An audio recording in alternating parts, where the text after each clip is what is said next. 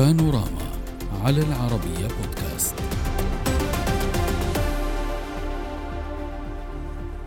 الحرب في الشرق الأوسط أقرب مما نعتقد. عنوان مقال في صحيفة وول جورنال يرى كاتبه أن مصلحة روسية إيرانية صينية تستهدف إشعال حرب في الشرق الأوسط. تقول الصحيفة أن فريق الرئيس بايدن كان على اطلاع منذ اليوم الأول على التحدي الذي تشكله الصين لكنه فشل في فهم مدى ضعف أسس القوة الأمريكية.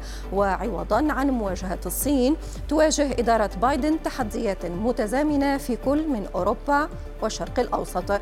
وأضافت الصحيفة أن أو الشرق الأقصى عفوا. وأضافت الصحيفة أن الأسوأ من ذلك أن مسيرة إيران الحثيثة نحو الأسلحة النووية بالتزامن مع شراكتها العميقة مع روسيا تدفع الشرق الأوسط بشكل مضطرد نحو حرب من المرجح أن تشترك الولايات المتحدة فيها. حرب تسعى إدارة بايدن إلى تجنبها بشدة.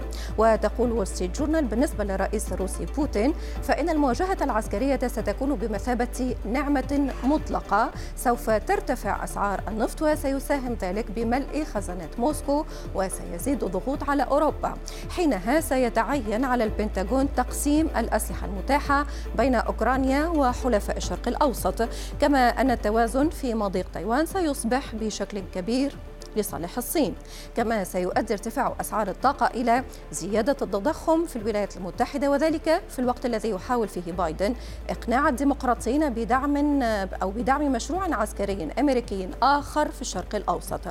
وبحسب الصحيفة وفي حين أن روسيا قد تعارض حصول إيران على سلاح نووي ظاهريا إلا أن بوتين قد يقرر في ظل الظروف الحالية مساعدة إيران على تجاوز العتبة النووية. نناقش هذا الملف مع ضيوفنا من موسكو الدكتور أندري آه، تشوبرجين كبير المحاضرين في كلية الدراسات الشرقية بالمدرسة العليا للاقتصاد. أهلا بك. ومن واشنطن الدكتور وليد فارس الخبير في السياسة الخارجية الأمريكية. أهلا بكم ضيوفي الكرام. اسمحوا لي أن أبدأ من واشنطن معك دكتور فارس. آه، عنوان المقال الحرب في الشرق الأوسط آه، أقرب مما تعتقد. في صيغة تأكيد سأطرح على حضرتك في صيغة سؤال هل تعتقد فعلا بأن حربا في الشرق الأوسط هي أقرب مما نعتقد. الحرب في الشرق الأوسط ممكنة إذا تحركت بعض الأطراف بشكل يخرق خطوط حمر للأطراف الأخرى. هذا ما يؤكد وجود أو عدم وجود حرب. الآن كما يقال في الإنجليزية you need two to tango يعني أنت تحتاج إلى طرفين يريدان هذه المواجهة لتكون هنالك رقصة أو رقصة مواجهة. بالنسبة لما قالت الول ستريت جورنال فيها بعض النقاط ممكنة صحيحة ولكن فيها كثير من التكهنات. بين النقاط الصحيحة أنه إدارة بايدن لا تريد المواجهة لا تريد الحرب وبالتالي سوف تتأنى بشكل كبير حتى إذا صار اشتباك آه، إقليمي بين أطراف معينة طرف منها أو أكثر هو حليف الولايات المتحدة الأمريكية ستسعى آه، إدارة بايدن أن تكون الأخيرة لاستعمال هذه الورقة. ولكن من ناحية ثانية أن يقال أن روسيا والصين هم متحمسين لحروب في الشرق الأوسط لأنه تساعدهم في أوكرانيا وفي تايوان. هذا أيضا هذا أيضا فيه كثير من التحليل يعني النظري لأن الصين عندها مشكلة اقتصادية بدها تتجنبها. وروسيا عندها جبهة كبيرة في أوكرانيا. لا أعتقد أن همها الآن أن تفتح جبهة أخرى في الشرق الأوسط. ربما ما أراد قوله المقال هو دون أن تكون روسيا فاعلة أو طرفا في هذه الحرب. يعني أن تدفع بها ولكن أن تتابعها وأن تستفيد منها. وهنا سؤال دكتور أندري هل تعتقد بأن روسيا يمكن أن تستفيد من حرب لا تكون طرف فيها ولكن أن تشتعل هذه الحرب في الشرق الأوسط؟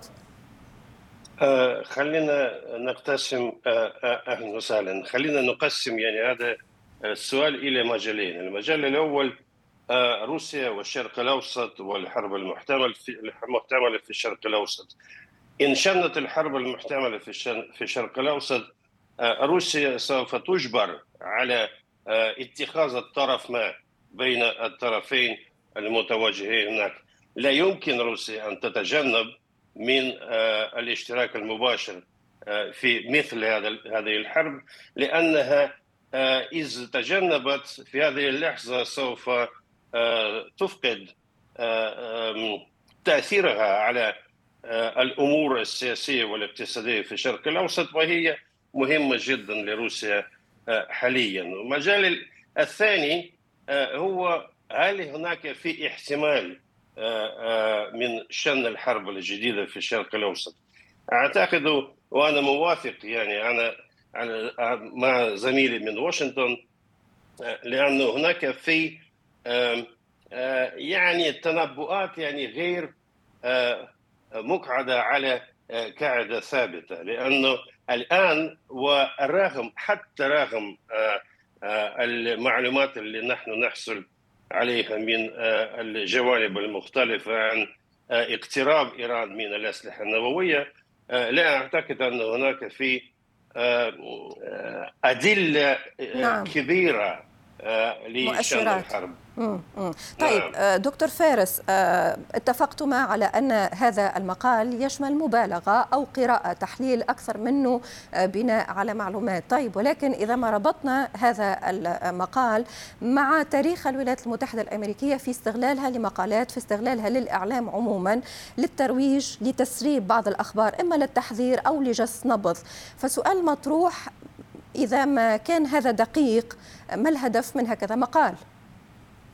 هذا السؤال ربما الأقوى علينا الآن آه، لأنه ليس لدينا أي أدلة ولكن من قراءة النص ومن معرفة من هو كتب هذا المقال أو الفريق الذي كتب هذا المقال هنالك احتمالان إما يكون هذا المقال عمليا لتشجيع الإدارة لكي تلتزم أكثر بمواجهة إيران وهذا أمر معين يعني قد تكون وراءه طرف إقليمي أو أطراف إقليمية إما انه هذا المقال يحذر الإدارة كي لا تكون بذلك مما يسمى هنا في واشنطن الانعزاليين.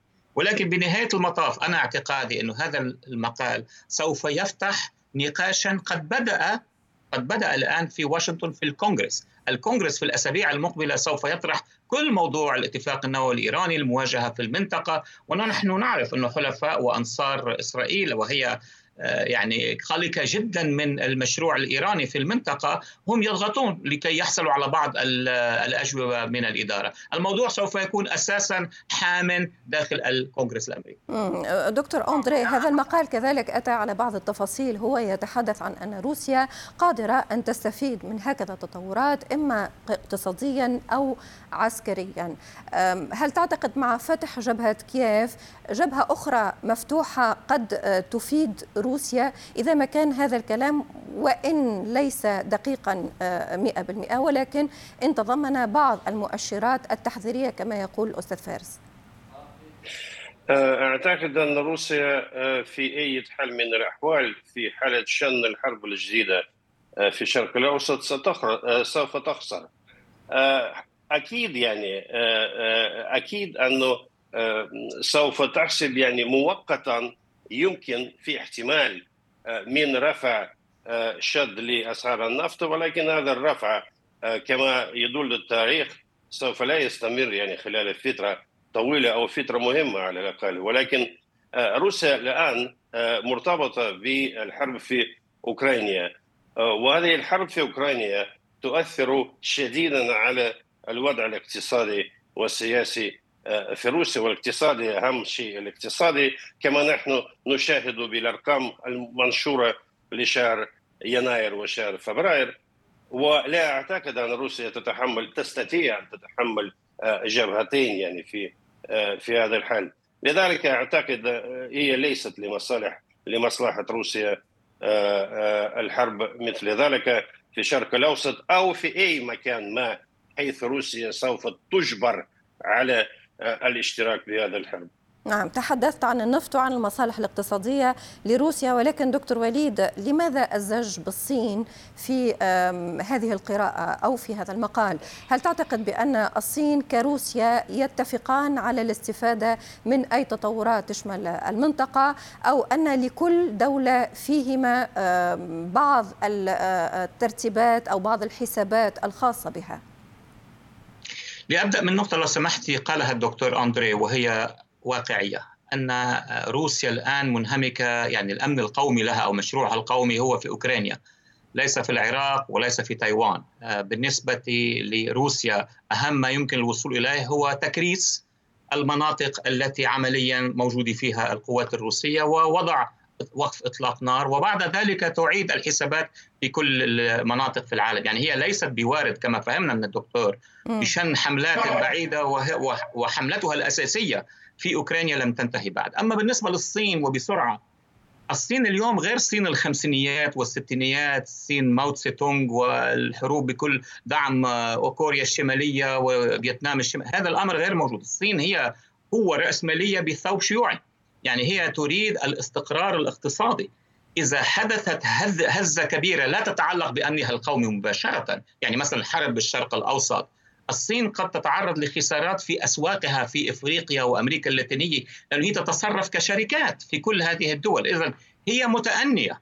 الآن إذا دولة كإيران طلبت منها المساعدة التكنولوجية ستحصل عليها وربما تحصل أيضا من روسيا. ولكن أن نتصور تحرك عالمي وحرب كونية من أجل مصالح أو خلافات بين إيران وإسرائيل أنا لا أعتقد أنه الوضع الآن هو ملائم لهذا الموضوع. هو في الواقع بحسب الموضوع الذي ناقشناه قبل هذا الموضوع آه، عما ورد من البنتاغون بأن إيران آه، ربما تمتلك قنبلة نووية آه، في غضون 12 يوما. الموضوع يطرح أسئلة إذا ما ربطنا الملفين ولكن سيد أندري يبقى بهذا الخصوص الموقف الروسي منتظر أو على الأقل البعض يتساءل عن إمكانية أو إن كانت روسيا ستكون معنية بمساعدة إيران إذا ما فلت الموضوع إذا ما صار أي تطور؟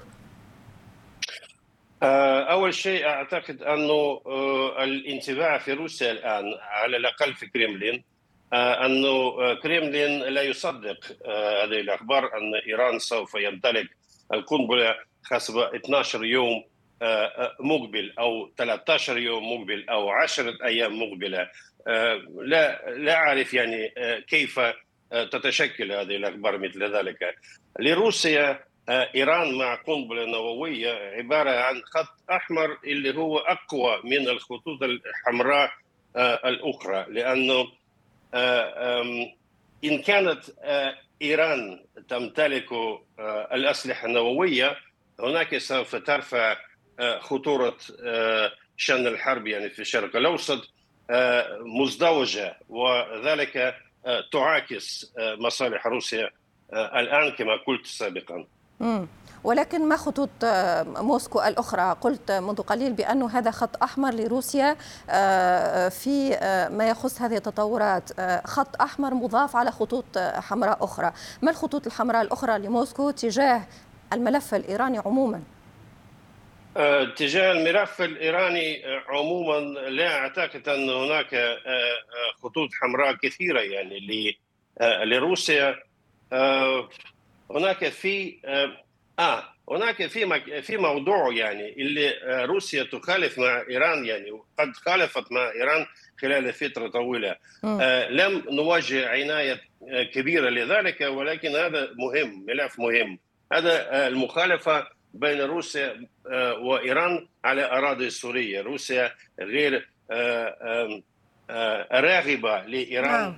أن تزيد تأثيرها على أراضي سورية وليست فقط يعني تجاه طموحات روسية على أرض سوريا ولكن هو هو في الواقع الملف يعني السوري صحيح. الملف السوري واضح. طرحت سؤالي أنك حضرتك قلت بأنه هناك خطوط حمراء فقلت ربما هناك في داخل آه، آه، روسيا قراءات أخرى لهذه العلاقة الثنائية. سأكتفي معكم بهذا القدر. شكرا جزيلا على المشاركة من موسكو دكتور أندري آه، تشوبريغين كبير المحاضرين في كلية الدراسات الشرقية بالمدرسة العليا للاقتصاد ومن واشنطن الدكتور وليد فارس الخبير في السياسات الخارجية الأمريكية. شكرا لكما. السلام عليكم.